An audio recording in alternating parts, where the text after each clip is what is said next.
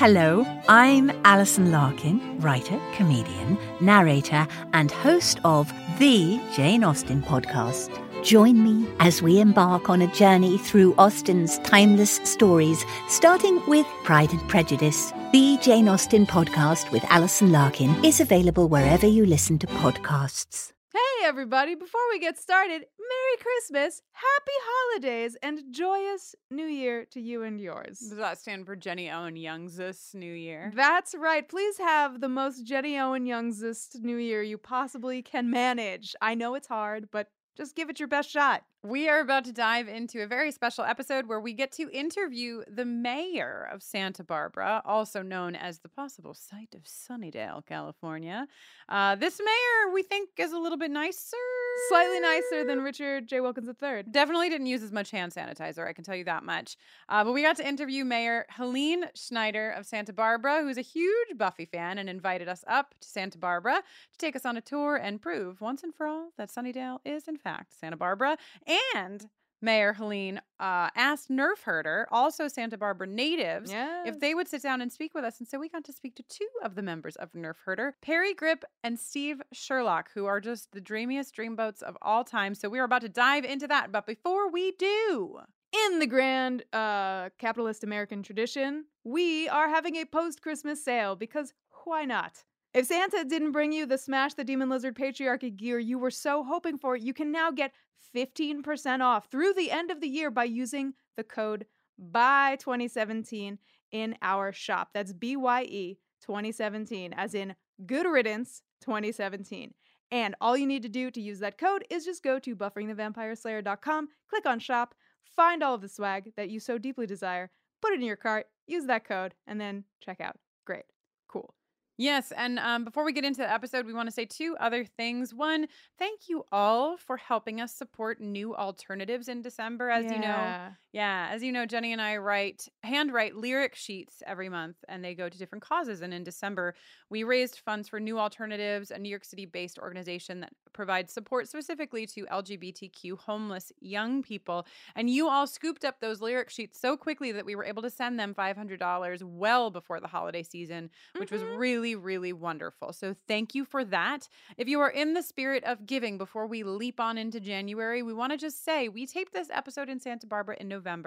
And as many of you know, maybe all of you know, there has been really, really incredible damage done to the Ventura County area, to Ojai, and to nearby Santa Barbara County. The fire is the biggest fire recorded, I believe, in state history in mm-hmm. California at this point. point, and pe- people need your help, long and short, right? People always need your help, but this special episode, we're going to ask you to give that help to the people affected by the Southern California wildfires. And a great place that you can do that is called Direct Relief. That's directrelief.org. And on directrelief.org, you can pick what cause you want to give to. And you can specifically say the Southern California wildfires. That was an organization that was actually specifically recommended by Mayor Helene Schneider. So we think it checks mm. out. Um, if you can, end of year giving, I know is a thing. If you can, head on over there and uh, and give them some love. Yes, please. And uh, now let's uh, get into this hot episode.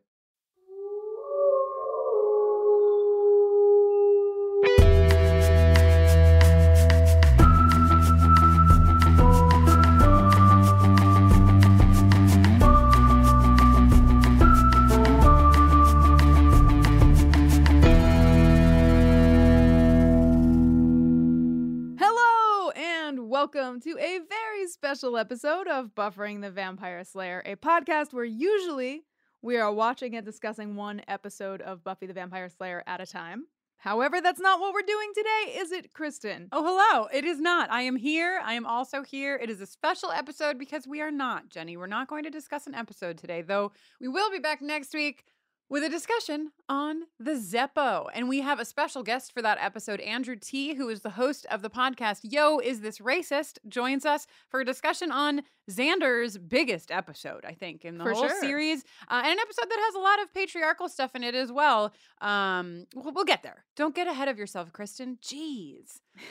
So today, we are not talking about the patriarchy, at least not much. Instead, we traveled to Santa Barbara, California, because we were summoned there. So I want to talk to you all about this. So in May of this year, we received an email, and this email came from somebody named Tanya. And I'm just going to read the beginning of the email and then a little bit of an excerpt of this list that came with the email. So Tanya wrote, Dear Kristin and Jenny, I am writing on behalf of a group of friends of mine. We are a group of kick ass, progressive, politically active women of varied sexual orientations who fight the patriarchy, well, there it is already, and have bonded over our mutual love of Buffy the Vampire Slayer. A couple of us have written songs about Buffy, performing them for each other at our group Buffy Watch sessions. Obviously, the premise of your podcast jumped out to us, and we have all fallen in love with buffering. The most important thing for you to know about our group is that, now this is in bold, we live in the real Sunnydale, aka Santa Barbara. The evidence for Sunnydale being Santa Barbara is too abundant to list here, but can be found on the Buffy Wiki page about Sunnydale under the section titled Evidence for a Location in the Santa Barbara region. our group feels strongly that you both need to come here and see it for yourself. Maybe you could even record an episode here. We would suggest a third season episode because our mayor is a huge Buffy fan. Now, then they go on to list many reasons why we should go to uh, Santa Barbara. And I'm just going to read a few. There were 10, but a few. You will meet the mayor of Santa Barbara, was reason number one, aka the mayor of Sunnydale. Number two, you will visit the mayor's office where you can look for shrunken heads in the cabinets. And number three, you will see the location that's on the B roll of Sunnydale. Now, there were many, many more, but I'm going to stop there. also, Tanya signed the email let us know when to expect you, which I also love. So we decided to go. And this November, just about a month ago, not even, we went up to Santa Barbara and they had all. Now, I should say, Helene, one of the people I named in that list, is the mayor. Her name is Helene Schneider, and she is the mayor of Santa Barbara. Huge Buffy fan. Uh, and we decided we're going to do this. This is too perfect. We're in season three. The mayor's in season three, and the mayor of Santa Barbara wants to talk to us. These women sound incredible. And so we went up and they curated a tour of the city based on the evidence that this city was, in fact, Sunnydale. Yeah, they took us to see a dilapidated mansion that was totally abandoned, overlooking the whole downtown area. they took us by some bluffs, perfect for uh, sitting on at uh, Christmas morning before the sun comes up when you're angel. Uh, they showed us a lot of different A and B comparisons between maps of Santa Barbara and maps that are shown within the context of the show as maps of Sunnydale. And let me tell you, they're pretty much, it's just, it's pretty clear that Sunnydale is Santa Barbara based on freeway curvature, based on weather maps that are shown in amends, for example. It's all right there for you. Yes, and for and, us. And so we we have you can look at some of this stuff uh, just on the wiki page, like they mentioned in their email. But Darcel, the uh, organized Excel spreadsheet driven member of the group, put together a compilation of all of the things that we saw, and so we're going to put that up on our Patreon page, and you can see. I mean, it was really really incredible. They did amazing work, and I think we would have been convinced even with half the amount of work they did, but they went over and above for us. So, in addition to all of this incredible evidence that, again, you can find over on our Patreon page, I don't even know if you need it. You know Santa Barbara. So everybody, right? This is, come on. We all know now. Uh, but you can find that all on our Patreon page by going to bufferingthevampireslayer.com and clicking on Patreon. It's there for everybody. You don't have to be a patron of ours to see it. We're not going to withhold information from the masses. No, no, important data. Yes, very important spread. data. So, uh, in addition to this incredible tour, we were also able to sit down with Mayor Helene Schneider uh, to talk to her about a, you know, her journey to politics. I think it is just very special to be able to sit down with somebody who is in politics, who journeyed on the road to get to be in politics, and who is also a huge Buffy fan because so much of what we talk about here on the podcast is like, look at this badass vampire slayer and all of her friends fighting the good fight to stand up against evil. And we draw some lines, if you will, to how that relates to our current political landscape. So to get to the chance to talk to her about, you know, that journey of hers and also ask her questions like what do you think you would do if you were the mayor uh, on a Hellmouth if you found out that you were on a. So it was very, very fun. And in addition to getting to speak to Mayor Helene Schneider, we also, because of our mayoral connections in the town of Santa Barbara, were able to sit down with Parry Gripp and Steve Sherlock, two of the members of Nerf Herder, who, as you well know, wrote and performed the theme song to Buffy the Vampire Slayer. Yeah, it was Hooray! a really, really, really fun trip, and we are so excited, especially on this holiday week, to share this little nugget of fun with you. Yes. Uh, so first, we are going to sit down and have a little chat with Mayor Helene Schneider, elected to office in 2010, about to close out her second term. She's just got a few days left in office, and no demonic ascension to not, date not that we're yet, aware of. not that we know of. So now let's hear from Mayor Helene. Wow. So here we sit. Here we sit indeed. Here we sit with Helene, mayor of the city of Santa Barbara. And we were summoned here by you and some of your affiliates uh, for a purpose, a very specific purpose, which was to convince us once and for all, not just Jenny and I, but I believe that the, the goal was larger one, to reach all of our listeners and perhaps even beyond, to convince us all that Santa Barbara is, in fact, uh, Sunnydale, Correct. the Hellmouth. It's true. Well, first of all, thank you for summoning us. Good. Well, I'm so glad you're here. we've been we're, we've been very excited all day, well, for months actually, anticipating you coming. So, Um, so tell us, uh, tell us about your relationship to Buffy. so I encountered Buffy. Um, the reruns were already starting, but the actual regular run I think was in season five, but there were still reruns. Right. So. Uh, and and I caught it on season four, so I'm not going to talk about what happened there. But so I, I got to watch the reruns and then catch up with the actual show, which was either season five or six, and then the reruns went back to season one, which was a really weird way to understand what had happened. You know, the prequel. It was like a prequel, Right. You know, Mhm. instead of actually going in order. Um, but then you know, it it it went from there. I mean, I uh, have all the DVDs. I have other DVDs related to the show. It's um, it's just one of those. It's just one of those um, series that there's so many layers to it, and uh, there are obviously friends here who think the same way. And we actually have Buffy watches before we knew you guys existed, and and actually there's a lot of life stories and life history, life um, lessons I think in Buffy that are really important ones. Totally. that was a w- a magnificent answer. I've never heard such a great answer. Yeah. Do you have a favorite character? I go different. Well, it's Xander, of course. No, of course. just kidding. We're Kidding. like, and the interview is over. Uh, actually, Spike. Spike's my favorite character.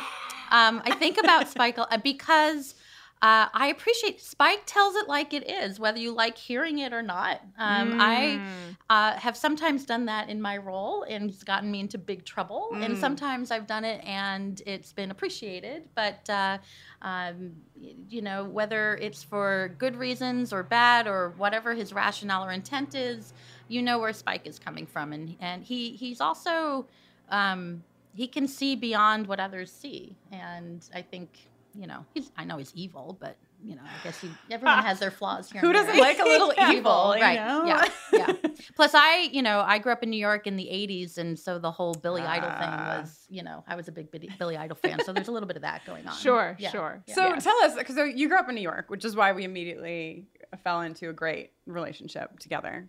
Um, but but you got you left New York, you're here, and you are the mayor of Santa Barbara. So can you tell us how that happened? Like how did the, how did life Explain unfold? yourself. yeah, explain yourself. Yeah, Well, uh, there was not a spell, um, I don't think. Um, but uh, no, I moved out here in 1992 after college. Um, it was for love. The person I was with went, went got his uh, PhD at, at UC Santa Barbara, and, and I heard Santa Barbara was a nice place. I'm like, "Mm, sounds fine.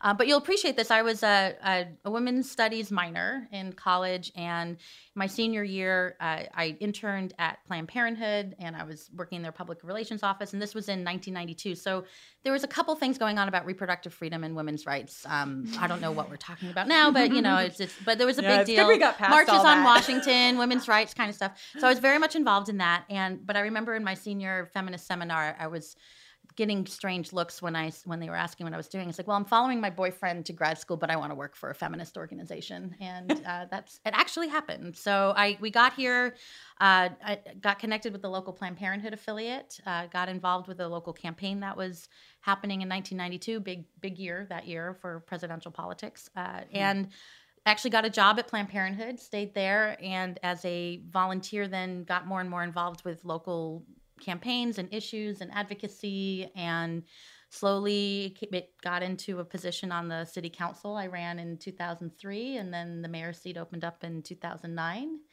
and just sort of one thing led to another and here and then and, there you were. and then right and here you are. Wow. so it all yeah. It's incredible. Yeah.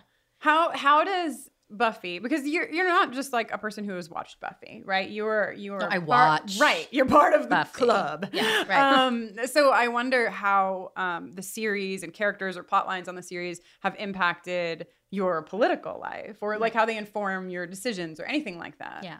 Well, one of the things I love about the show is that uh, what you see on the surface is not necessarily the truth. I mean, even, you know, Angel has a soul, or Spike might be evil, but he actually helps out once in a while, or someone you think is good is not helping out, mm-hmm. or, you know, friendship betrayals, or just what's considered right and good and truth, or, or maybe it's okay to not tell the whole story, or, you know, there's a lot of that angst in friendships and relationships, but then when the going gets tough of coming together, you know, you know, frankly, advocacy work, um, not just whether you're elected or not, but advocacy work, there's a lot of that. And, um, and friendships um, get strong or then they kind of fade away and then they come back again and that uh, there's there's I, I, think there are parallels for sure. Of course it's not necessarily the apocalypse that we're dealing with but you know sometimes well. in santa barbara you would think that with the public comment sometimes on some issues that show up at city hall that you think that the end of the world was coming. So you know and you have to interact with people and do what you can and, and do what you think is right. Yeah. Yeah. Yeah, yeah. You've talked about how this how the series influences you and and how it's influenced your decisions and things like this but i'm wondering if you were to sit down with the mayor of sunnydale if if you were to you know just get the chance to have a chat with mayor wilkins if you would have some advice for him or if you think you could learn anything from him in return what would that relationship look like yeah, he likes his committees. I think we have that in common. There's task forces. There's com- we have process. There's definitely process. So we'd have to talk about about that. Um, uh, and and I'd want to learn from him about his Teflon because mm. uh, you know mm. being able just to take stabs in the back or wherever or or feeling like you're getting you know chopped in two and you're just fine with it. right. Um, that that seems to be that seems to be pretty good. Um, you know he. Uh, you need well i think any elected or any leader here you, you it's not just you alone. I mean even buffy is knowing that. It's it's her scoobies it's her posse it's her friends it's her you know who are her um, compadres that um, make things happen and work with you and everyone has their role. And the mayor seems actually to be pretty alone. You'd think after what 100 years or whatever that yeah. he'd have a few more friends out there um, or at least you know and i mean mr trick wasn't very an old friend that was a relatively new, new, ally, yeah, right? So, totally. so that turnover is probably pretty high. I mean, well, mortality yeah, rate, right. but you on the mayor team, yeah. But you'd think there'd be a few more people within the city government who would kind of know what was going on. Sure, that, you know, you can't just rely on poor Alan. I mean, he was poor little, Alan. He was just, whew, he was just so much stress. You know? Right. Well, and that's yeah. kind of a, that's another um, question that we had for you is there's a big difference. Well, I think there's a big difference. I know you can't share um, see, all the secrets of your city with us, but uh, you know, Mayor Wilkins was in charge of a city um, that sat on top of a hellmouth, so that I'm sure changed certain things about the way he ran. Right, he leaned into it. He did, he did. and not everybody would. That's so his governing you, style. If you hypothetically found out, hypothetically, hy- hypothetically, of course, hypothetically. Uh, you know, I mean, yeah. this is this is just a silly TV show, so this is just all hypothetically you find out that your your city does in fact sit on hellmouth what would like how would you handle that yeah i thought i've, I've thought about that okay. okay so there there are three things um first is prevention. Okay so you have to train right? You have to train your staff about well maybe your water department is um, when they're doing their uh, their treatment to make sure it's clean that there's not a an uptick in you know extra demon something or Mm, bacteria or something mhm. like that, right? Your your your wastewater treatment maybe have a little more, um, you know, viewing of the underground sewers and do little things. You know, your police patrol is a whole different scenario here of what you're patrolling and when. Right. Um, hot spots and defensible space, your fire department, you know, you're really gonna have to figure out how to deal with defensible space. Should you be in a situation where not just a natural disaster happens, but you know, a whole bunch of vampires show up. I mean, right. you know, so Right. so there's that. So then, so there's that's the preventative side. But then when, when, not if, but when the Hellmouth wants to open, or there's something going on, or there's a pending apocalypse, then you have to open up the EOC, the the Emergency Operations Center, Sure. of which we have one. okay. And the way most cities work, as this one does, is that every uh, city department has their role when you open up the EOC. You, you sort of shift, right? So I would think the library staff would open up the secret books in the vault and try to figure out what the hell's going on. Or, um, you know, you'd have your public works department trying to clear up, you know, the the carnage that's happening quick. Mm, So you know, mhm, you, you you sort of switch into this emergency mode. You yeah, know, yeah. um, but the thing that Mayor Wilkins didn't do that I would do, it was Mhm. I would have more community based committees to work together to try to. Um, now, I'm not evil. I'm- right, right. So, so, so you say, or so, so you know, but, Well, but or, may- or have a January- what is it? January eighth is uh, Ninth, ninth, January 9th. Okay, um, okay, yeah, but uh, you know, have a community-based group that works on um, the intervention and the enforcement piece as Mhm. well, not just your police department. Yeah. So you know, there's all these different roles that everyone can play. I Yeah. really wonder what the state of the country would be in if everyone had to answer that question before they were elected. You know, like what would you do if you if you found out that your Yeah. country was on a hellmouth and then we got to just decide from there? Because I would I would have voted Well, for people you. in could a- argue that something's happening in the last 12 months. I don't know. So that could, Yeah, you know, yeah. we're, we're coping. We're Yeah. coping. Yeah. Uh, speaking of unknowable dark forces, I have two bonus questions. Two bonus ding ding ding ding Ding, ding, ding. ding, ding. Um, do you know off the top of your head how many cemeteries there are in Santa Barbara? Wow. Off the top of your head. Top of my head. Well, let me, th- there's, the in the your city limits, soul? I want to say, I want to say not as many as Sunnydale. Yeah, how many does Sunnydale have? Do you remember? Was it Jenny? 12? I'm not saying anything until I get an answer. Oh, I, oh, okay, oh, okay. okay. I think there are three or four within city limits, if you count the one at the mission. Okay, that seems like a reasonable amount for Yeah. a city. I mean, there's Hmm. more outside the city, Right. but I think within the city. How about three or many? four. How I think there's 14. Four- Four- 14. So many. I think there's 14. That- That's a high turnover, you know. Uh, is there anything that you want to share with us that we haven't asked you about? I mean, there's. Wow. the- I know that limits really are endless with that question, but No, I mean the series. And I think I said it before, but I I really think it, it's such an amazing series. First off, I mean the dialogue is all the puns and quips and things are really quite something. But um, the character development of all of them um, throughout the whole season, the whole series, and the arc, and what happens to them along the way uh, is really phenomenal. I don't think there are many as many um, series like that out there, and dealing with epi- issues that are timely, uh, and sometimes they really delve deep, and sometimes just a one ep- one-off episode on something important. Uh, and and it reminds me that uh, people are layer multi-layered, and no one's perfect, uh, and you need each other to make to save the world. well Wow. said. Wow. I don't know when the next time in my life, if ever there will be another time, when I will have the opportunity to say the following phrase Madam Mayor, thank you so much for taking the time to talk to us and take us all over your beautiful city and reveal to us its many Sunnydalian secrets. Mhm. We really appreciate it. It's been it's been just a wonderful day. Thank you so much. Well, thank you. This has been absolutely incredible. So thank you both. and also thank you for all of the work you have done over the course of so many years. Right. I Hell know that you've been mayor for eight years. Is that that's a two term? I know about politics. uh, but you know your work with Planned Parenthood and your work just generally being uh, a badass smasher of the patriarchy on a constant basis is very appreciated. Thank you. Yeah. Yeah. oh yeah. Yeah. yeah. Thank you again so much to Mayor Helene. What a joy. Yes, also thank you so much to Tanya, Darcel, and Heather for all pitching in to take us around Santa Barbara and teach us a thing or two. Yes, speaking of all of them pitching in together.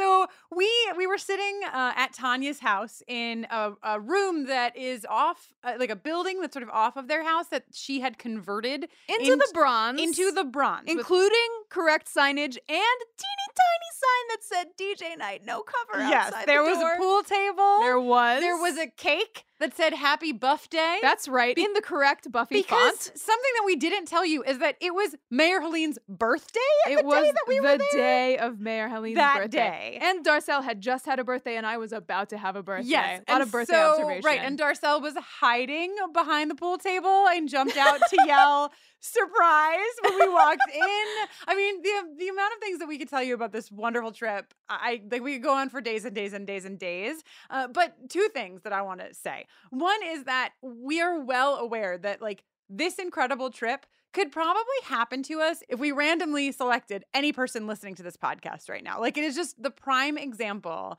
of how badass all of you are and, and how, how sweet and how giving and how generous and how lovely. Oh love a fa- love a Buffy fandom, you know, like just the most beautiful place on the whole dang planet. Speaking of the other thing oh that I want to tell you is that there were a set of performances done for us uh, right after our interview with Mayor Helene. One of them was a song that Heather wrote and performed about Buffy years and years ago, wrote in the 90s. And she performed that for us. And we're going to play you the recording of that song at the end of the episode because it's really beautiful. Yes. Second is a duet that was done between Mayor Helene and Tanya called Gotta Have Faith. And it's it's the George Michael song with reimagined lyrics. Incredible performance there. Amazing. And the third, we're going to share a little snippet of this. The third took us completely by surprise. Nobody saw this coming. The four of them performed for us a song that some of you may recognize. From a season six episode of Buffy. Yes. From the musical episode. Don't worry, no spoilers. No spoilers. They changed the lyrics to be entirely about our podcast.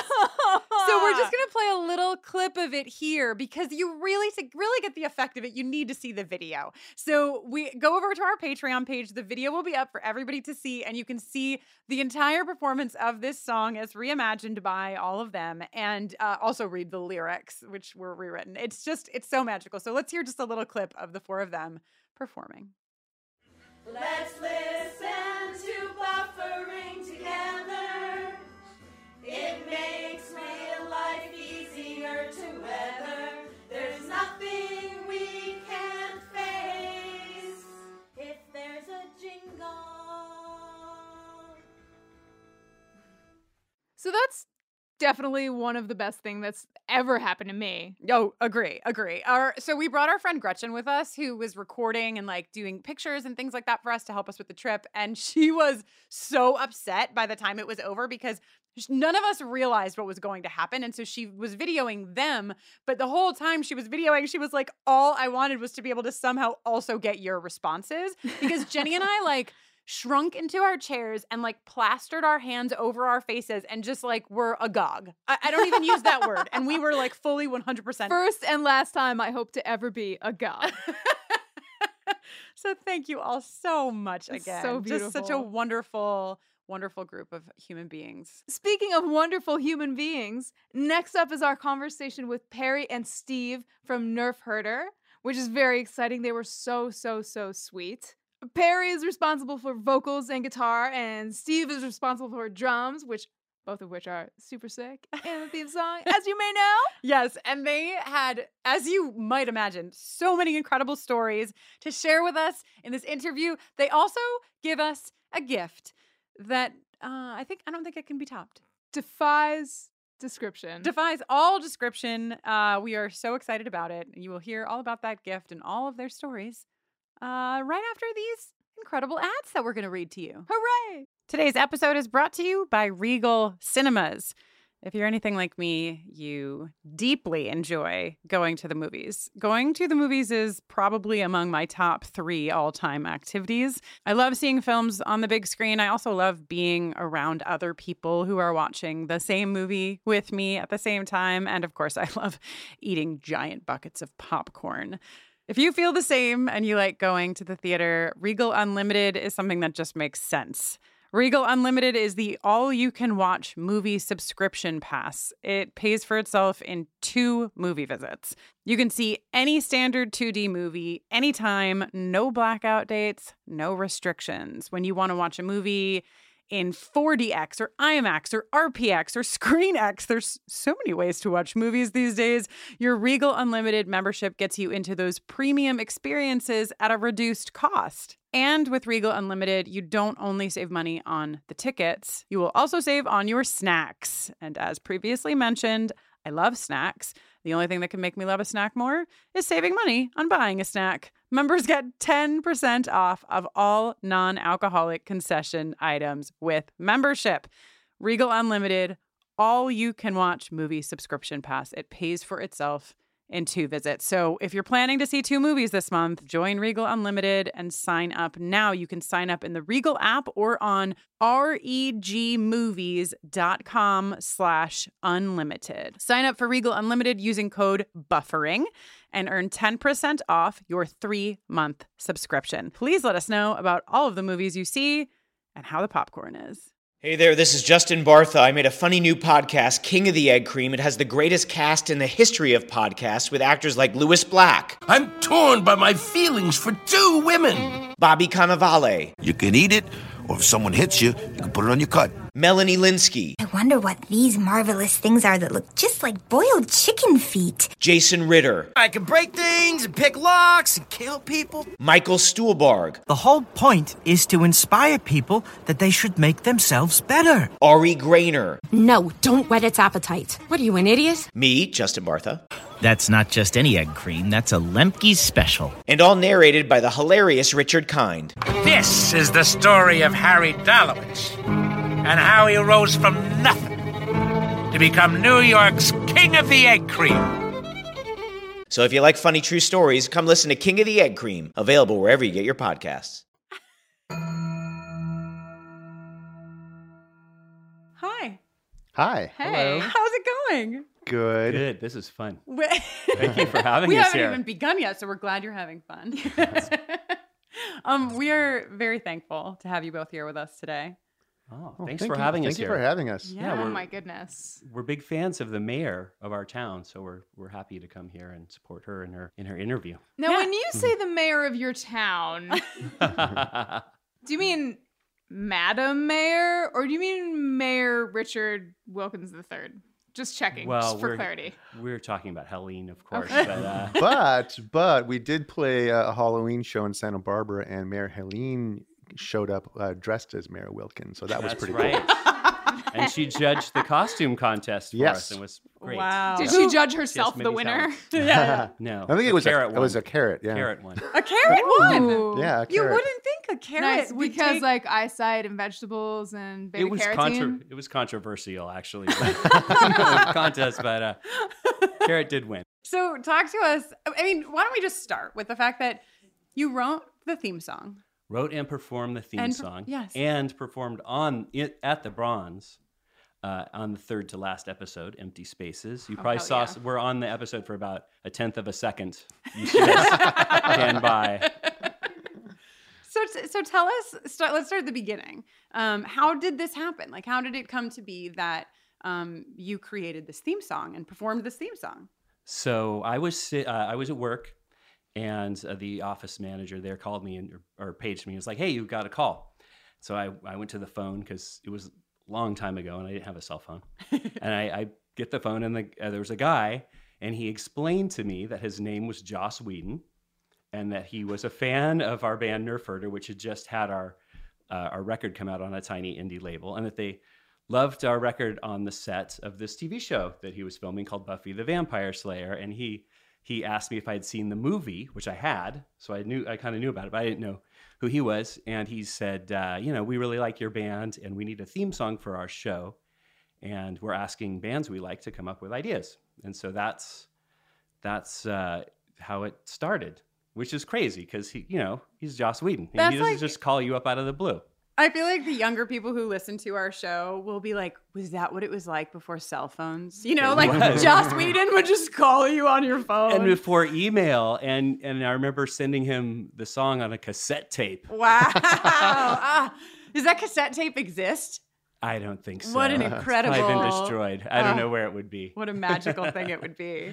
Uh, so okay, so you you got this call. Now Yes. other people were submitting too, or I think so. I think he explained that they the the that Fox had hired some someone network person had hired kind of a professional song or a professional theme song type of guy, and it was more orchestral and like more uh, you know less of a band sounding thing, and that they didn't really like it for the show, and so they were asking bands that I think bands that they probably thought they could get for cheap that no one knew who they were to uh, to submit ideas, and so uh, so we just they just happened to like the one we did. I think they probably asked ten bands or something. And you made the best one. Clearly. clearly, actually, uh, your your mayor here in Santa Barbara told us that um, you were asked to play the song twice at that Halloween uh, show because no one can just hear it one time. That's right. We probably Oh. played it ten times. for her. We always play it a lot because it's kind of short and it's uh, it's really fun to play. Do you have a like a guesstimate uh, of how many times in your life you have performed that song? oh wow! What do you think, Steve? Thousands? Hundred billion? We, we, we've literally had shows where we've played the song 10 times throughout, Yeah. throughout the set, not in all in a row, but sometimes we play two, three times in a row and then we come back and play it again. It's a good palate cleanser between the other songs. You just like you just like doing that. Yeah, we have a lot of shtick that we do along with it. But um, and in the UK, the show was much bigger there. So when we'd play, when we'd tour um, over there, a lot of people coming to see us would be because of the show was so big over there. So we would end up playing it a lot over there. Maybe a lot of cosplayers show up at some of those shows um, dressed up in fangs. They're like, oh, wow. Wow. and then our punk rock fans are going, what's up with these weirdos with the fangs? they didn't just fit right in. uh, so, I mean, that kind of leads to one of our questions, which is how this has impacted your career uh, and your life in general. Well, we're we've been doing more uh, more uh, conventions. Um, in fact, we just played New York Comic Con, and Sick, uh, amazing. it was it was a lot of fun. Um, yeah, we've been getting out and branching out into that world, which has been great. Meeting new fans. Uh, you know, more on the, the geeky side than the punk rock side, and um, touring overseas. We were always like playing to crazy guys with mohawks, and and now there's just crazy people with uh, with uh, you know geeky personalities. and- it's been great to just be associated with the show because it's such a great show, and that's neat to be part of something you can be proud of. Like that, we I mean we could have done the theme song for. I'm not going to name a terrible show, but use your imagination. What, was your like? What is your relationship to the show? I mean, we know you created and performed the theme song, but then you know, did you watch it through one time? Like, what? How does that work for you all? we watched it when it was when it was on. Well, when it started, we it, this this is actually kind of weird. We didn't even know that they were to. We kind of thought they weren't to use our song. So we were on our first tour, which was with Weezer, and I remember talking to someone on the phone. They said, "Hey, we watched this show, and you guys did the song for it." Oh, wait, And- they actually used it? What? yeah, we, they used it, and then um, so so. But then we started watching it when we when we weren't on tour. We didn't, of course, back then you you had to you know watch it on TV when it was on. So uh, we uh, we would watch it when we weren't weren't uh, traveling around. Right. Uh, and they would and like the cast before it actually aired. I remember the cast coming to shows and stuff when we'd play in LA. It'd be like everyone. Um, Sarah Michelle Gellar wouldn't be there, but like a lot of the other cast would just show up to see us. Yeah, it's uh, they were. Uh, rumor has it when they were filming the first season, when they were, they'd already started filming when they uh, were in search of a new theme song, and uh, they were playing our album on set in between takes and you know, dressing rooms and whatnot, and uh, and you know, quite a few of the cast members were super into us, and they all suggested, "Hey, what about Nerf Herder?" And it was, it was pretty, yeah, pretty surreal going Yeah. back at the time. Like we had no idea what to what to really think about the whole thing is we had just been signed to Arista Records, a major label record deal situation, and we were just, this is great. We're going to be rock stars. TV show? Uh, no, we want to go on tour. And like, and it was, it ended up being this huge thing, and we were just, we're still to this day like flabbergasted. It was like, how did we land that amazing thing? we Yeah, never it's expected. Very lucky.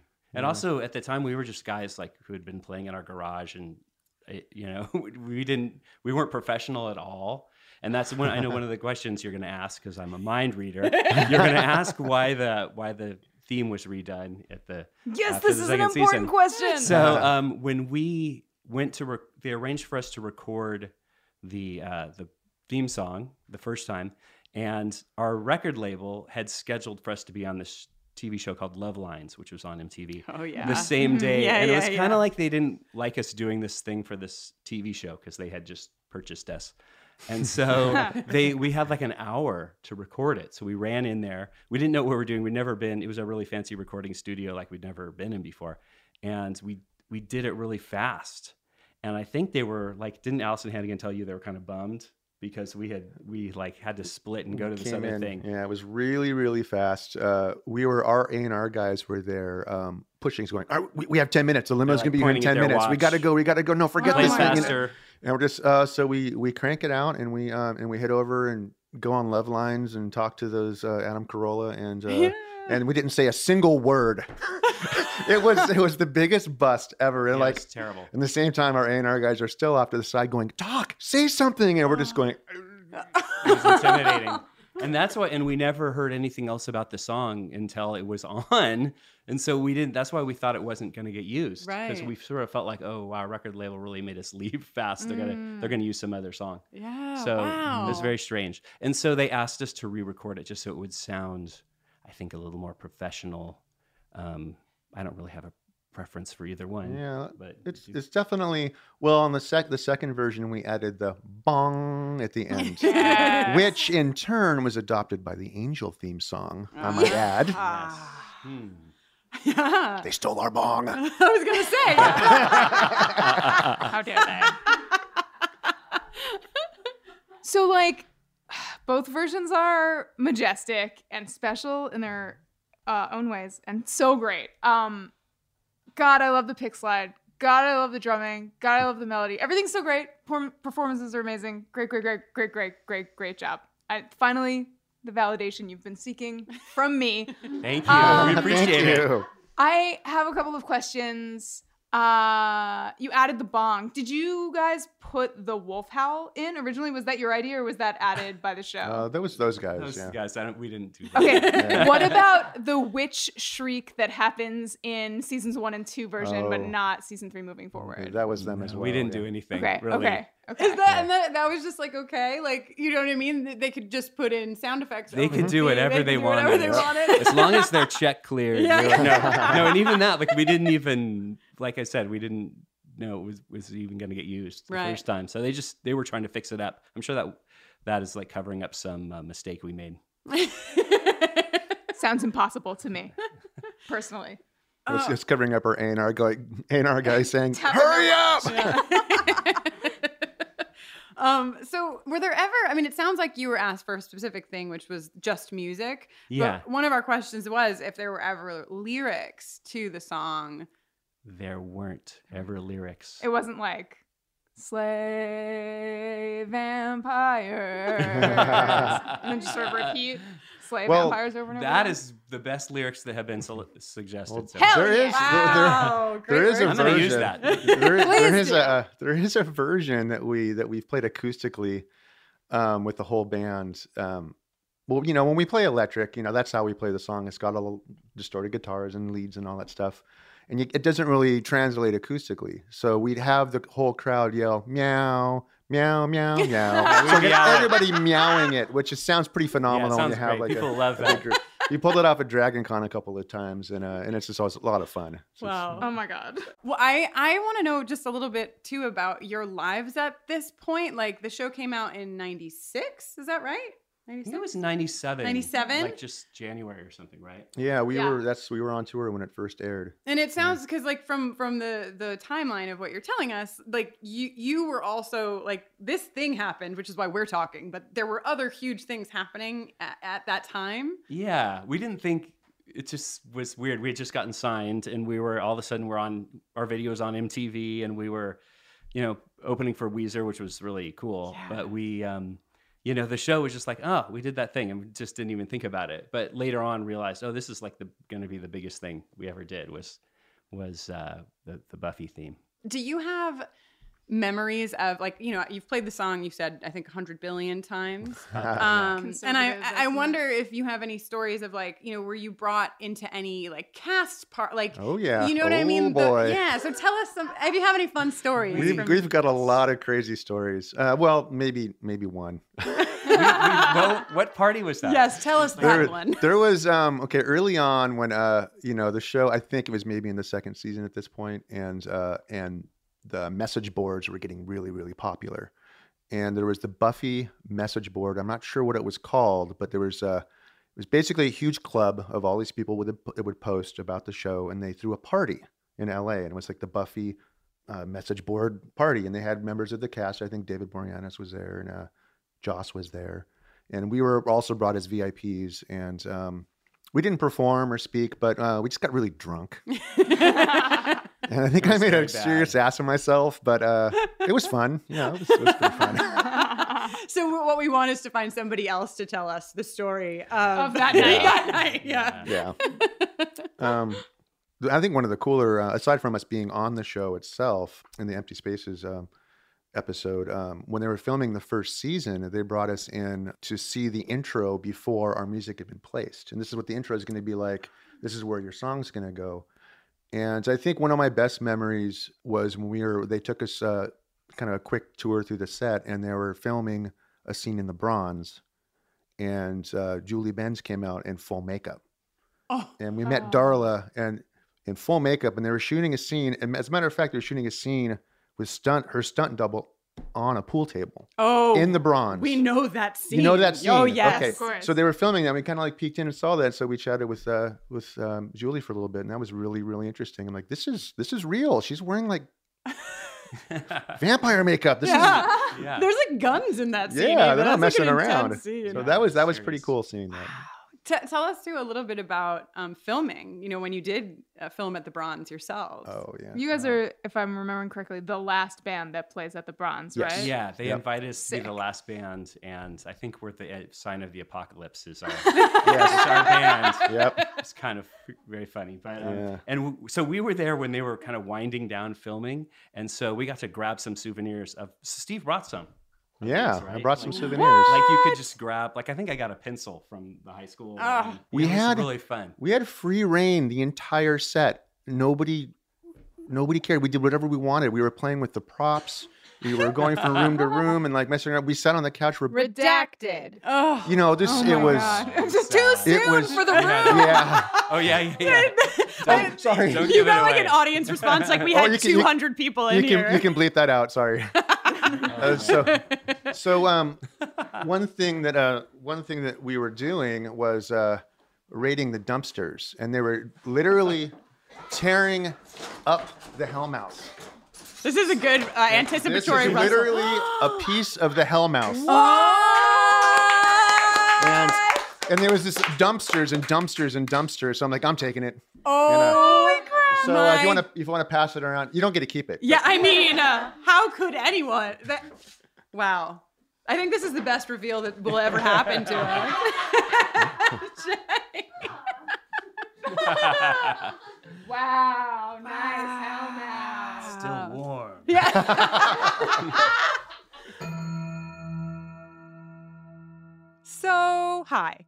Something happened off air that we need to tell you. Jenny is bursting with excitement. Jenny, tell them what happened. They gave us a piece of the Hellmouth. They did. So, Steve, so we finished the interview and we walked outside, and Steve had this big piece of the Hellmouth. Big piece. You'll see the photos on our social media accounts at Great. Bufferingcast on you just spoke over my Sorry. at Bufferingcast on Twitter, on Facebook, on Instagram. You're gonna see these pictures.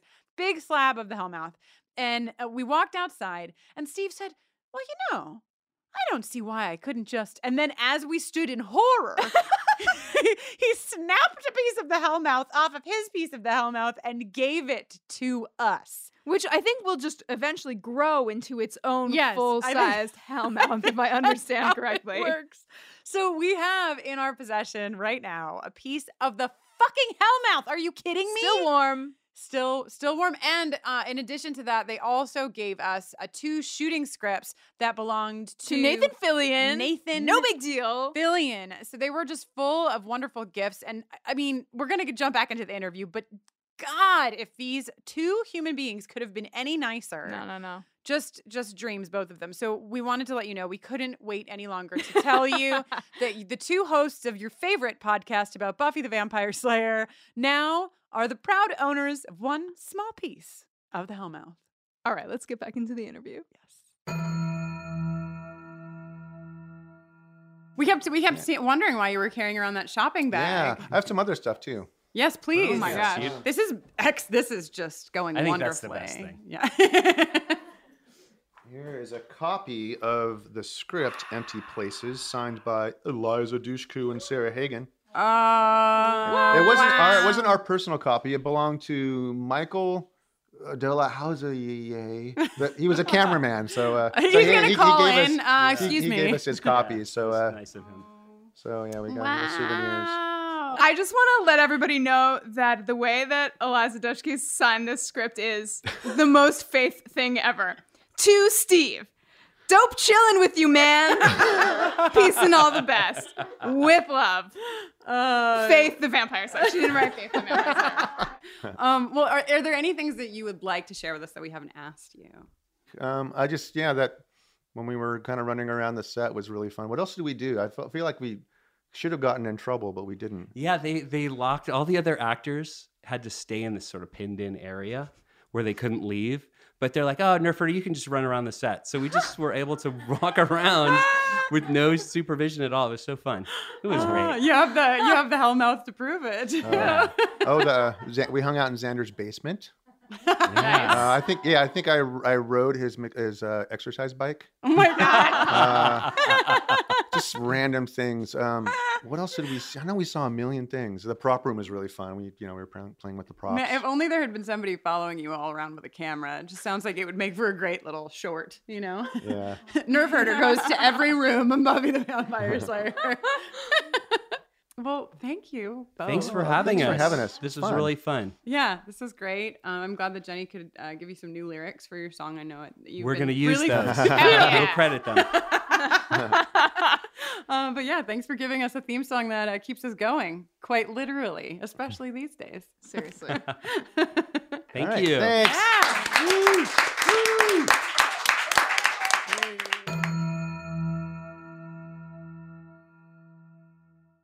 Wow, thank you again Ugh. to Nerf Herder for being two Herder. peaches. Gosh, two serious peaches. Just Parry and Steve. I hope that we get a chance to hang out with Parry and Steve again in this buffering journey of ours because they were such a dream. Uh, and you should follow everything that they do because they rule. Yes. Viewing hours for our piece of the Hellmouth will be posted on our website. Just kidding. You can't touch it. Nobody can ever touch it. We're going to get it encased in glass, aren't we, Jenny? Yeah, and that glass is going right under my pillow. Yeah. We're going to have to up our renter's insurance. I'm gonna be buried with it. oh my God. Bury me with my hell mouth. well, I think we can snap it in half and you can be buried with half and I should be buried with half. Can't we just go in the same coffin? Wow, this is going great. Sorry, yeah, this is really nobody's business but ours. So hey, that about wraps up our special Happy holidays. Santa Barbara episode. Happy holidays. Uh, in all seriousness, though, we do hope that you are having safe, warm, and happy holidays. We know, as we talked about in our last episode, that the holidays are wonderful for so many people, and they are not so wonderful for so many people. So if Mhm. if you're out there and you're having a hard time, um, you're struggling, do know that we are here. We understand. We feel what you are going through. We have written a song for you, actually. Oh yeah. Uh, for the episode Amends, Jenny and I wrote a song that is about maybe it's about an ensouled vampire standing on a cliff while it snows in California. Mm. But more than likely, it's about the feeling that many of us have when we feel we're not close to some of our family members or when we uh, hold tight to chosen family around the holidays. And you can listen to and download that song for free over at bufferingthevampireslayer.com slash amends. I also want to remind everyone that Everyone is Gay, an organization that I run for LGBTQ young people, has a free digital e-care package. You can find it over at everyoneisgay.com slash lovelight. It's called Where the Love Light Gleams, and it is a collection of really incredible resources done by a lot of people that I know and work with. Kate Leth designed the cover. Jenny Owen Youngs. Who? cre- uh, you you might know her. Her name is Jenny Owen Young. Hmm. Uh, she created the mixtape. There's a crossword puzzle, a journaling page, a coloring page, and it's just a bunch of really fun things that you can print out or read, scroll through on your phone, etc. For maybe some of those moments when you need to take a little break for yourself. We'll be back next week with the Zeppo, and joining us will be special guest Andrew Ti. And also another thing, I'll tell you, we're doing something really fun with the song. We are. I'm excited about it. Me too. Hey, 2018. Let's start. Let's start Just fresh, get start wild. good. Yeah. You know. Totally. Anyway, at the top of the episode, we mentioned the fact that this episode being centered in Santa Barbara, uh, we would care, of course, about the fires happening in Southern California no matter what. But the Thomas Fire is the largest fire, I believe, now in the history of the state of California. And it has directly impacted our friends in Santa Barbara and their neighbors in Ventura County and their neighbors in Ojai and on and on and on. And so we just want to let you all know that if you are um, able to help, there are many ways that you can do so, but one which is really wonderful, it's a place called Direct Relief. You just go to directrelief.org. And when you donate, when you click donate there, it asks you what you want to donate to. So you can donate directly to the fires in Southern California, uh, help out in many ways. There are, are people in need of supplies, people in need of food, people in need of shelter, and on and on and on. So uh, if you can, in this uh, end of year time, it's a it's a big time of giving. And so you can help our friends in Santa Barbara. Uh, their beautiful, beautiful, beautiful place that they live uh, has been endangered. And so we want to help them out and help all of their neighbors out as well. Yes, most definitely. Well, friends, the time has come for me to tell you that my name is Jenny Owen Youngs, and when I'm not making this podcast, I'm making songs. You can hear some of them at jennyowenyoungs.com slash buffering, and you can give me a shout on Twitter at Jenny Owen Youngs. Yes, and I'm Kristin Russo. You can find out more about me on my website, kristinnoeline.com. That's K R I S T I N O E L I N E. You can also use that spelling to find me on Twitter, on Instagram, and in several other places, probably. I mean, if you put Kristin Noeline in, what else is going to come up in your search results except for everything all about me? You can learn about my work with LGBTQ young people and their families at everyoneisgay.com and mykidisgay.com. Buffering the Vampire Slayer is on Twitter, Facebook, and Instagram at BufferingCast, and you can always give us a holler at bufferingthevampireslayer at gmail.com. Yes, there are also many ways to support us. You can go on over to iTunes and rate and review our show. It helps people find us, and that just makes our community stronger, which rules. You can also support us on Patreon by going to bufferingthevampireslayer.com and clicking on Patreon. There's a lot of fun things you can get over there in that land. It's a really special Speaking of community, it's a really special community. And you can also, of course, deck yourself out in Smash the Patriarchy merchandise, Buffering the Vampire Slayer merchandise, Slayerette and Cordette pins, uh, Randy for Giles pins, which will hopefully be back in stock very soon. You can find all of that in our store, bufferingthevampireslayer.com. Just click on shop, and there you will be in a land of plenty. We also have a sale going on in that store. Just use the code BY 2017, as in BYE 2017, as in goodbye 2017. By 2017 will get you 15% off everything in our store until the end of the year. Before we howl out, we want to let you know that we're going to end with a special song, atypical of us. It's not a song we wrote, but rather a song performed by one of our Santa Barbara hosts, Heather Stevenson.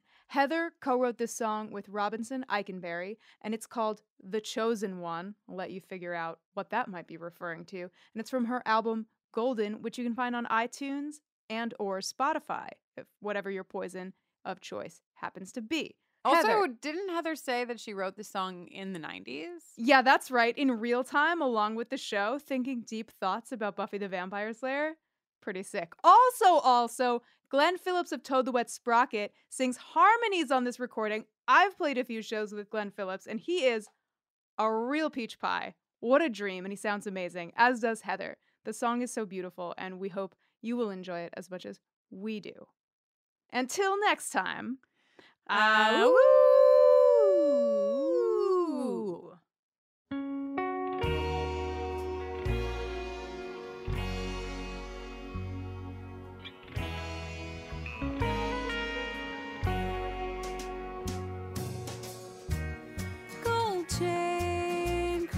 at your throat, a constant reminder to you.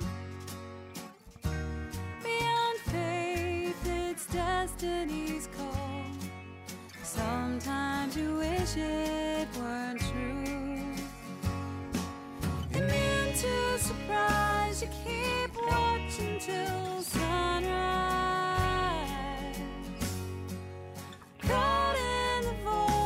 Between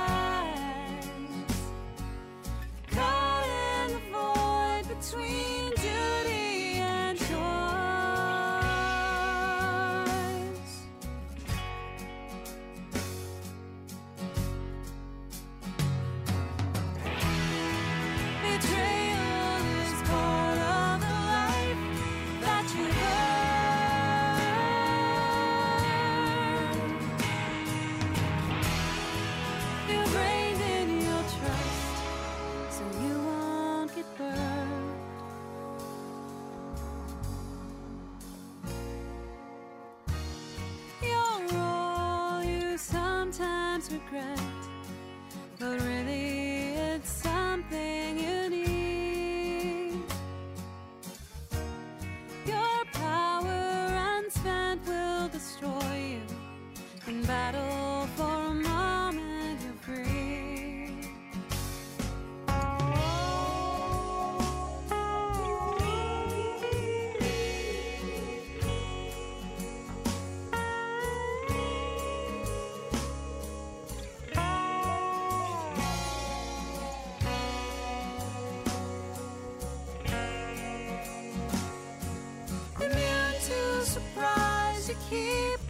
keep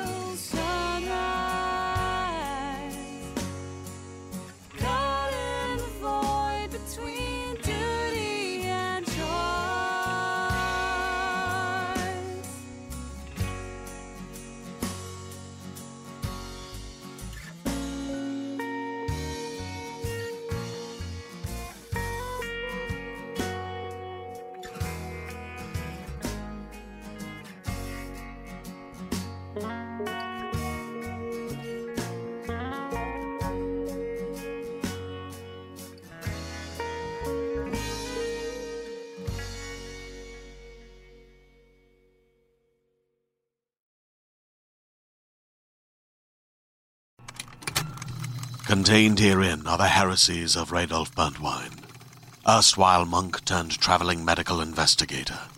Join me as I uncover the blasphemous truth of a plague ridden world that ours is not a loving God, and we are not its favored children. The heresies of Radolf Burntwine, coming January 2nd, wherever podcasts are available.